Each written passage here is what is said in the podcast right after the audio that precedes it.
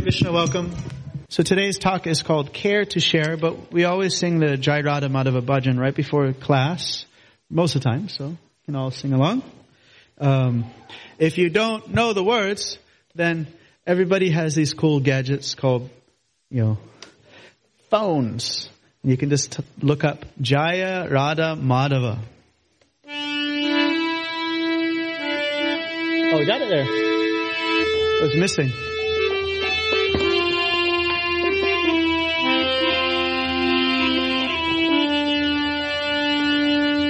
Jaya Radha Madhava Jaya Kunja Bihar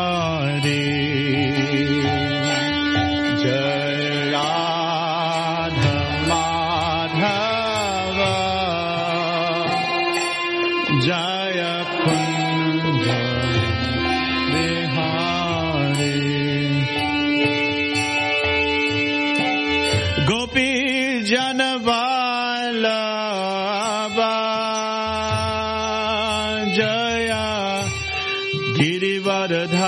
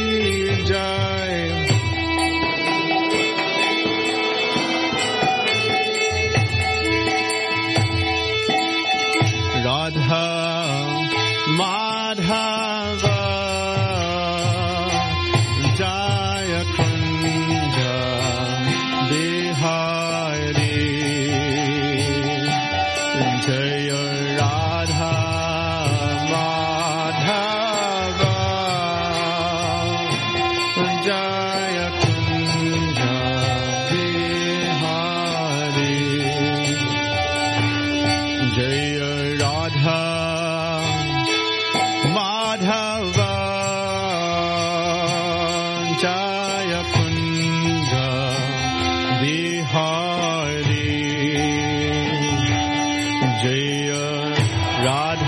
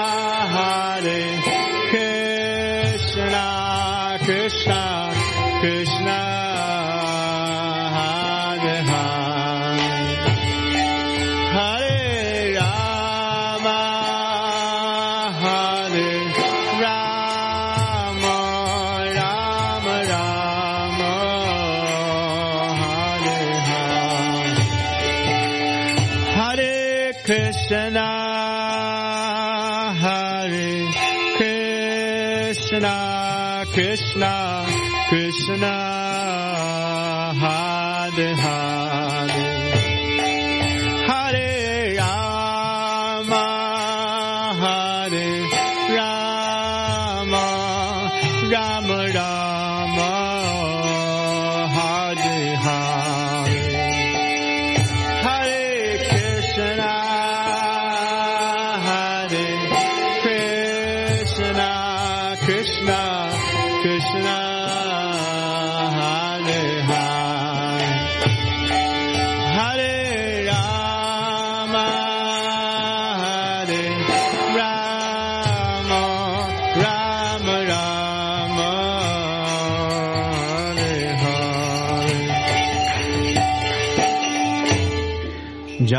Vishnupad Paramahamsa Parirajikacharya Shota Shota Shishimad His Divine Grace Shilasi Bhakti Vedanta Swami Maharaj Srila Prabhupada Ki Jai Vishnupad Paramahamsa Parirajikacharya Shota Shota Shishimad His Divine Grace Srila Bhakti Vedanta Swami Maharaj Srila Prabhupada Ki Shrimad Bhagavad Gita Ki Gaura Premanande. All glories to the assembled devotees. All glories to the assembled devotees. All glories to the assembled devotees. All glories to Shishi, Guru and Gauranga. All glories to Srila Prabhupada. Hare Krishna. Welcome. So a question for everyone here. What would you say is a sign of someone having a, a good education? Amanina, manadin. Giving respect to others. Okay, very nice. What, uh, what else would you say? What is another sign of someone having a good education? developing good qualities. You want to name some of the qualities? Humility, tolerance, patience. What? He's got some money. You know, you say, you know, you, you did you go to school? And he just opens his wallet. He said, you see? Anything else? Intelligence? Fame. He, has some, he becomes famous.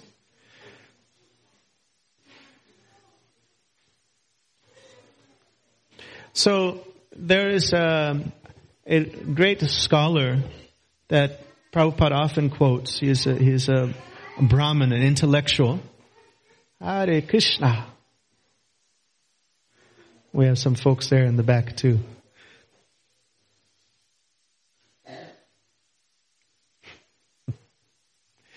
So he's, he gives this, uh, this shloka. He says, Matrevat paradareshu.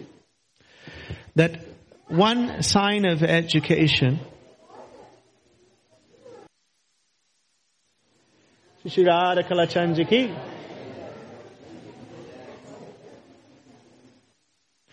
माथेवात atmaloshtravat. Uh, at, uh, atmaloshtravat. So he says that a person who sees other women this is written from a male's perspective, but it applies all different ways, as his mother. If she's not his wife, who does he see them as? Mother. George, do you have a tattoo that says mom?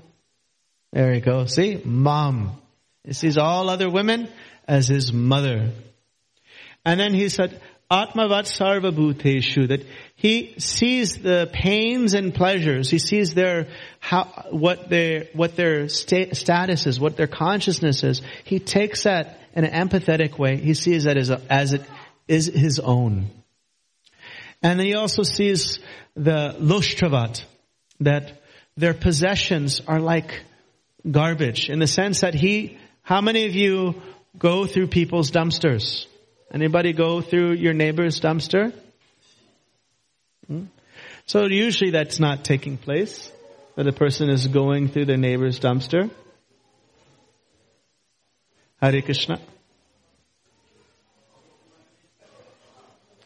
So he doesn't, he doesn't become greedy over others people's possessions. But the one that we would like to focus on is seeing the pains and pleasures of oneself, uh, of others as one's own pains and pleasures. He is very empathetic. Very busy Sunday program. so, because he sees others' pains and pleasures as his own, he takes compassion upon others and he tries to share knowledge. Why does he try to share knowledge? Because it is understood through the Bhagavad Gita that our main thing that we're lacking is not a, you know, a very good car insurance plan or a good job, but we're lacking in spiritual knowledge and thus we suffer in different ways. So if you do have a child that is noisy, then it's good to go. You can, you can go, there's serving prasadam in the other room. And maybe they're hungry or, yeah.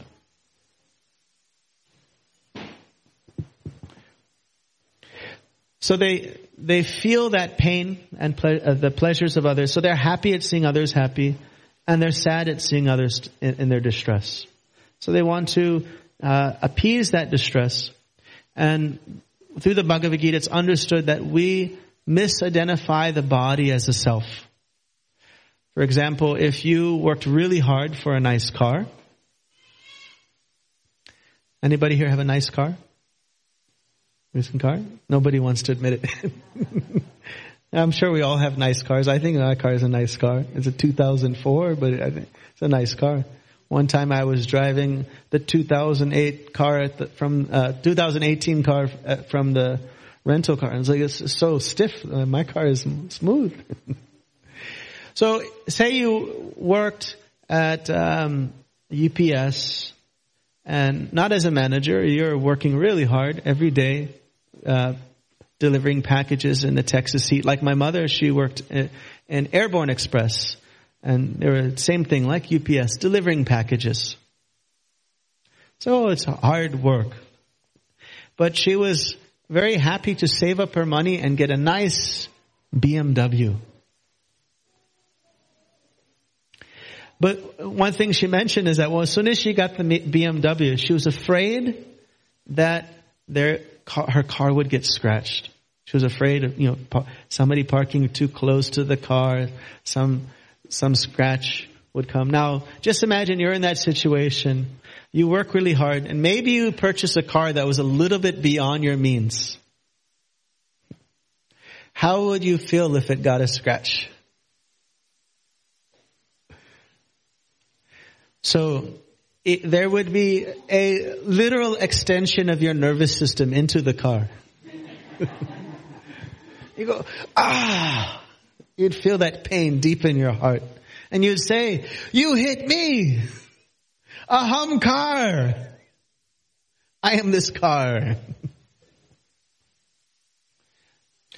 so, there are examples of persons in, in, throughout history, throughout the world, due to their spiritualization, even in the face of apparent distress, were at peace.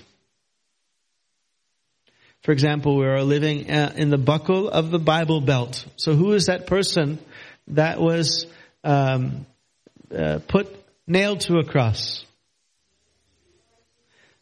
And he said something. There were these ladies that were crying and crying as he was being taken to be uh, put in this situation. What does anybody know what he said to those ladies? What? The ladies that were crying as he was taking his cross to be crucified. What did he say to the ladies? He said, cry not for me, cry for yourself. Meaning that a person on the uh, platform of pure love of God, you could put them on a golden throne, or you could nail them to a cross and it wouldn't make a difference.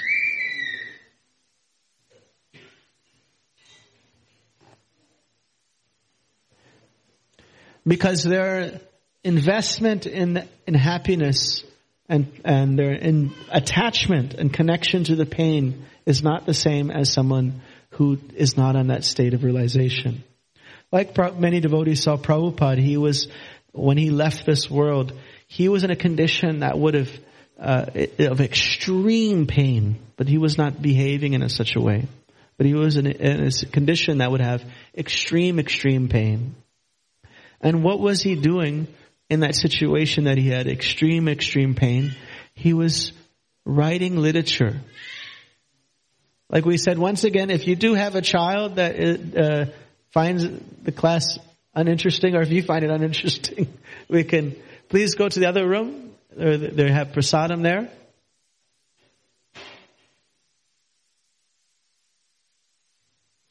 So that is the example that, like, um, we gave the example of the person who worked really hard for their BMW. Now, what if someone did not work hard for their BMW? They could buy hundreds of such BMWs. Mr. Amazon. If, if uh, he was picked up in a, a, company BMW, which I don't think they would pick him up in a company, they'd pick him up in a nicer car probably, but maybe they picked him up in a company BMW and it got a scratch. Would he feel the same way that, you know, the person who worked very hard for that? No. Is not as invested in it. You can drive past a, uh, a dump and there are all kinds of BMWs and other cars broken and, and torn to pieces and you don't start crying. But if it was yours, there's a very good chance that you could, you know, break down crying if that was the car that you worked so hard for.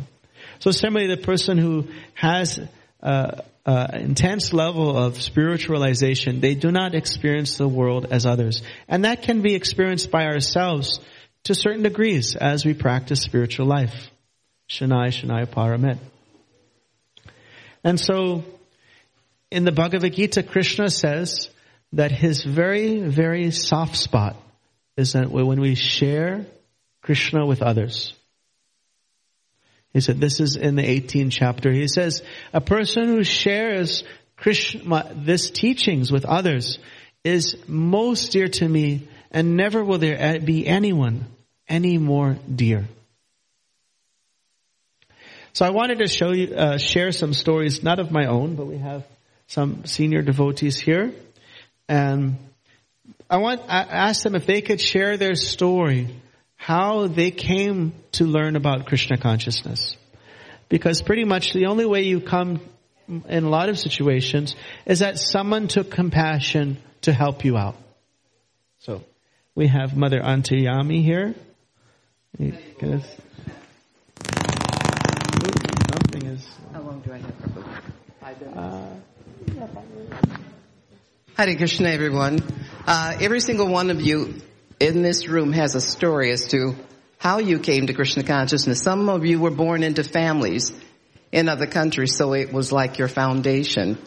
Mine was a little different, and granted, I know that this is not the first body I appeared in.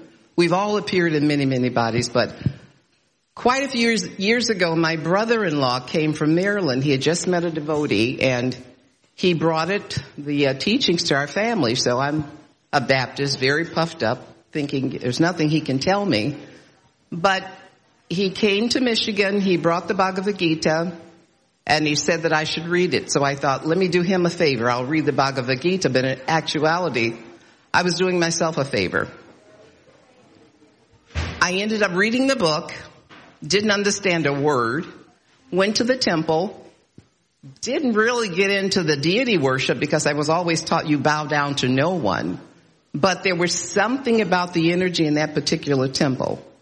And as time went on, I took a bhakti yoga class. And what happened was a repeated series of tests that could only have come from Krishna. Uh, in the position that I worked for, uh, the job that I worked in for a public utility company, I ended up in the middle of an FBI sting. I also ended up um, in the middle of some financial wrongdoings in the corporation that I was in, and eventually it brought down a couple of people. In the process, one of them defending my voice, not necessarily being a whistleblower, but talking about it ended up losing his life. And what I found out was I was faced with a number of life-threatening situations where I could have lost my life. Anytime, on the job, going out as an energy management consultant, uh, whatever the position was, Krishna had to cover me because there was no other explanation that could have explained it. So the deeper that I got into the bhakti yoga, the more that I realized there has to be someone extremely powerful somewhere. And what happened was when I had an ounce of faith, and that's all Krishna really requires is an ounce, just a little bit of faith, smaller, Jai Shishidara Kalachandji, Ki Jai. Krishna only requires a bit of faith, smaller than a mustard seed, and that's about all I had. The more I developed it, the more Krishna came into my life and revealed himself. So over a period of 30 some odd years, it took me a long time I now have no life without Krishna. He found me. I didn't realize I was looking, but he found me. And if there's anything that you can take away from this, if you have come this far and walked into a temple and you're hearing the nectar of a speaker that's speaking, give them your utmost attention because this may be the only time in your life that you have the opportunity. So take it and it is worth the journey. Hari Bol, Hari Krishna. Hare Krishna. And so I also asked Mother Nandini also to share her story, how Krishna caught her.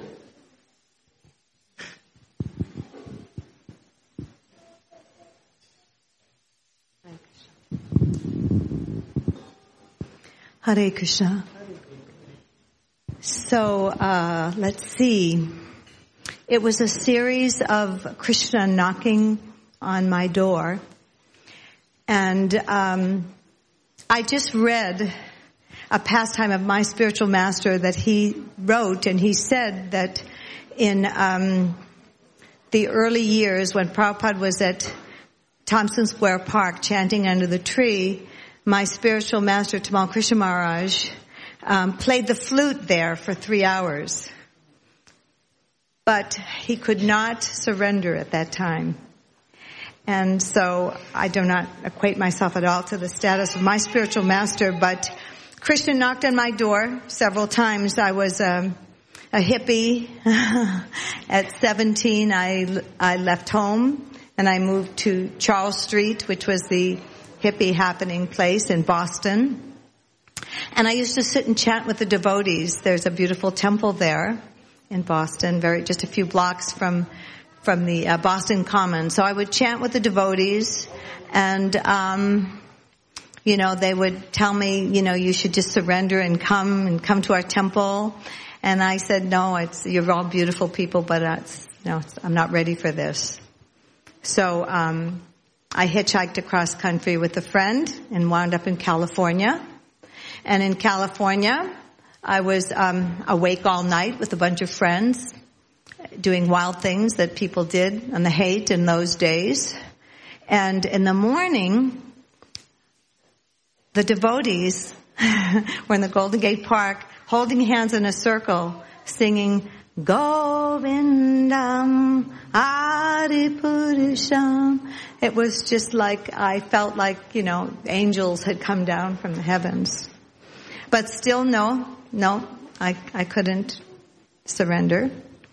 And then several years later, um, we, after many different moves, we moved to Dallas. And one day, my husband and I went on two separate business trips.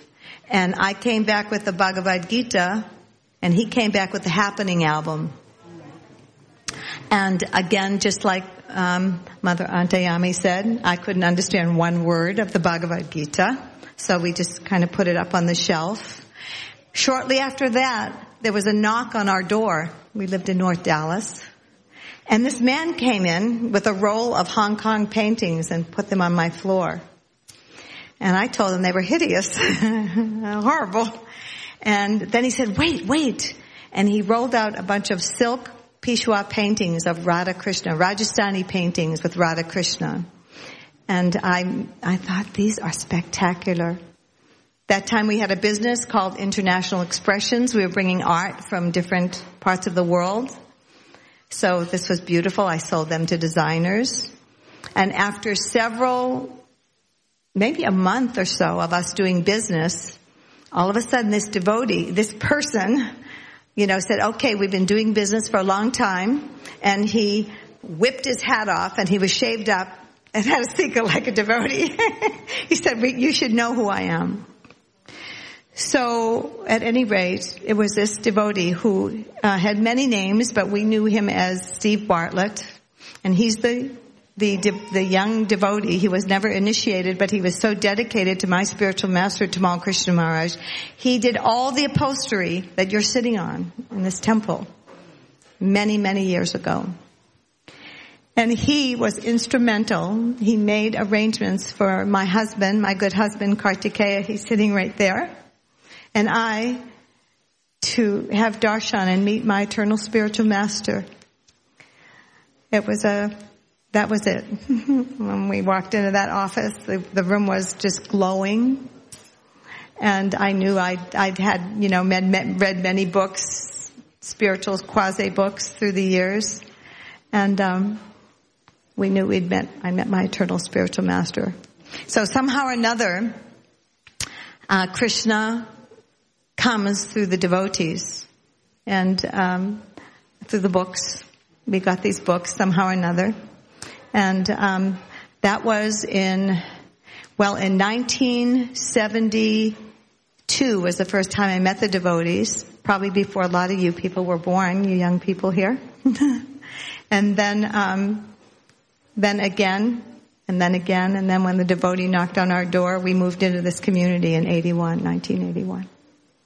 Hare Krishna. Thank you so much. Hare Krishna.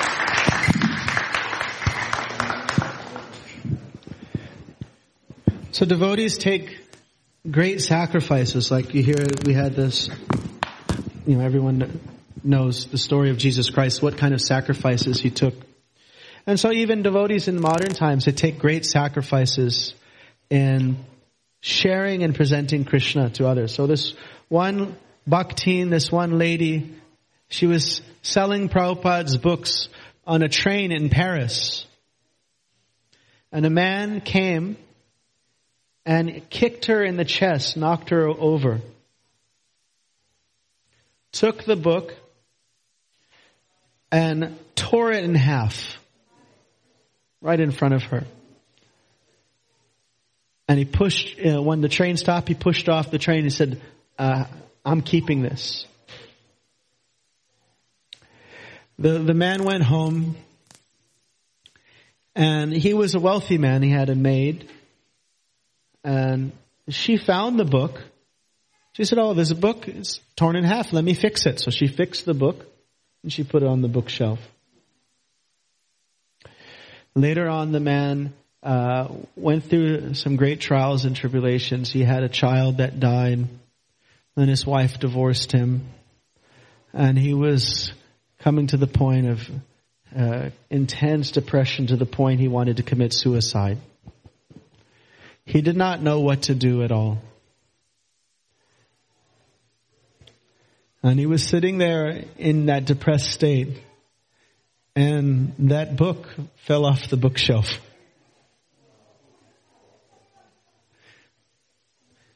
He read the book and was very much touched by it. And so he decided to go to the nearest temple when they opened the door, he was on the floor begging for forgiveness. He is now the treasure of ISKCON Paris for, for many decades.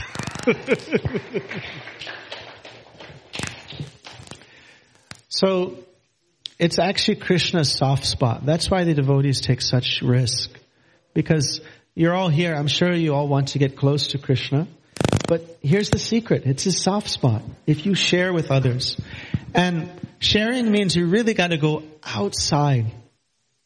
For example, um, if I, if you, if I told you I give great charity, you say, yeah, really? Yeah, I'm very charitable. You, you know how much money I give my wife? you would say whatever, or, or my brother or my cousin. So, uh, when, if you read a book called the Brihad Bhagavatamrita, it describes the soul going back to the spiritual world. And Prabhupada has said this many times, that Krishna loves us more than we could ever love him. And that he is hankering for our association. So he tells that soul how, how we broke his heart.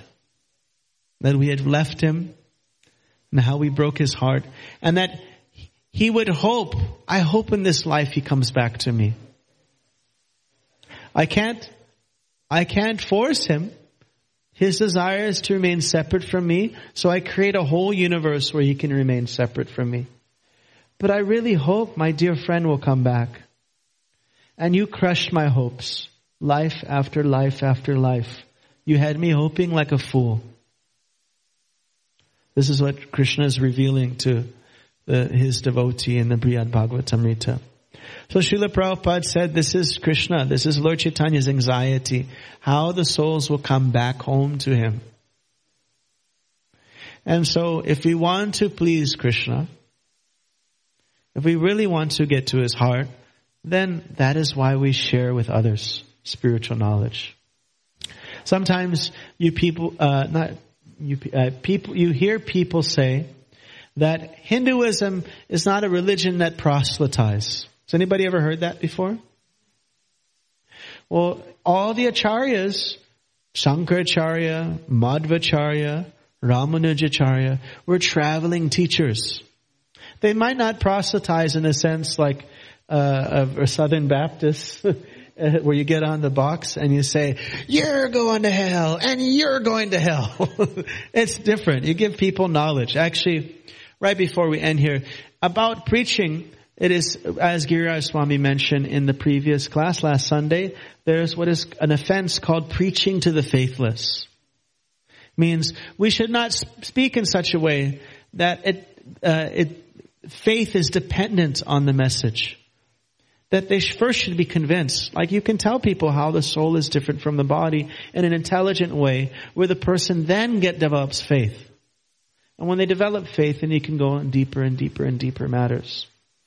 Uh, so that's how we do. We try to use our intelligence to meet people for where they're at and, and help them take the next step. And so you find Bhagavad Gita, it is not a very kind of blind faith book. All throughout the Bhagavad Gita, Arjuna is asking questions. The, there are 18 chapters. Nine chapters start with a question, and nine chapters start with an implied question. Practically every verse, Krishna is intelligently uh, uh, uh, answering different doubts that are being transmitted to him, that are being revealed to him from Arjuna. He's answering all these doubts.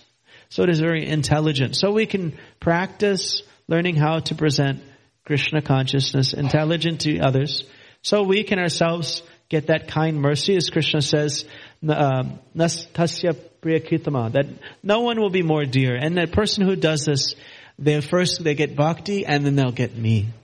So if we want Krishna, this is his soft spot. Some people, their soft spot is gulab jamun. Some people, their soft spot is uh, samosa.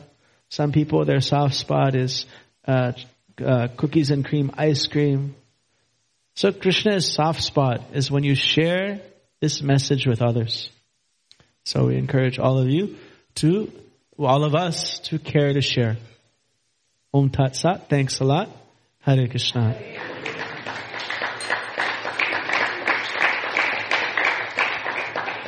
Does anybody have any reflections, questions, or comments? Yes. Any mic runners not with a broken ankle? You're disqualified. we don't want you to run around. Somebody? The white sweat? Yeah. Um, so he and I, we've been reading um, Srimad Bhagavatam and Bhagavad Gita like regularly um, for a few years now. Nice. Um, recently, we came across a, a quote. I forget where it was in the Bhagavatam, but it was saying that like, don't. It, it was like saying don't um, talk about Krishna to people who aren't interested, and I'm I'm curious yeah. like how you um, talk about like how you get that um, like how you get that first meeting going. Very good, very good point. So Krishna says the same thing at the end of this chapter as well, in the end of the 18th chapter. He says, uh, people that are, aren't interested, then we, uh, so just tap that little button, something's wrong with that mic on the back, on the bottom of it, sorry, yeah, there's something. So if people aren't interested, we don't want to, you know, for example, say somebody who is coming from a different tradition that wants to fight, they want to debate, then anything you tell them, they're just going to write down, ooh, I can somehow twist this. Eh, Blue cowboy, many girlfriends, right? All the nice bullet points that I, these guys worship, you know, blue cowboys and, you know, uh, and so they'll make a whole bullet points, all different. So people who aren't interested, we have different, different things that we can do for different people on different stages. So one thing we can do for almost anyone is give them prasadam. Give them that spiritually sanctified food. Um, if they're open to it, you can tell them this is food cooked with love and devotion offered to God or presented in whatever way you, see fit. Then they, they even get more benefit if they have some idea what it is that they're eating. So that's one level. Um, there's kirtan music. There's, you know, they, we go out and chant. Like for example, we go out to the park. She said she went out to the park and what happened when she heard the chanting? Yeah. It touched her heart. So that's why we, we bring the mantra out. It's the Sankirtan movement. We bring it out and it touches people's heart. For example, we go to a wild and crazy place called the Oakland Halloween Block Party. It is, uh, uh, there are thousands of people there. Most people are not fully dressed properly. It is a very heavy, crazy environment. But hundreds of people will chant Hare Krishna with us the whole night. I mean, just imagine it from their perspective. If, if there was some group that was paid to go out and sing about Budweiser, and they're singing "Bud Budweiser, Bud Light, Budweiser, it It might be exciting for 15 minutes if there was a bunch of people enthusiastic about something. Maybe five minutes. If they're just saying that one thing over and over again, people will just get fed up with it. So what is going on in their minds? Like, I just sang three words for four hours from 10 a.m., 10 p.m. to 2 a.m. And I, and I wish I could, you know, the, the cops shut the thing down at 2 a.m. they tell the Hare Krishnas, if you guys don't go, then nobody else will go. This thing has to stop 2 a.m.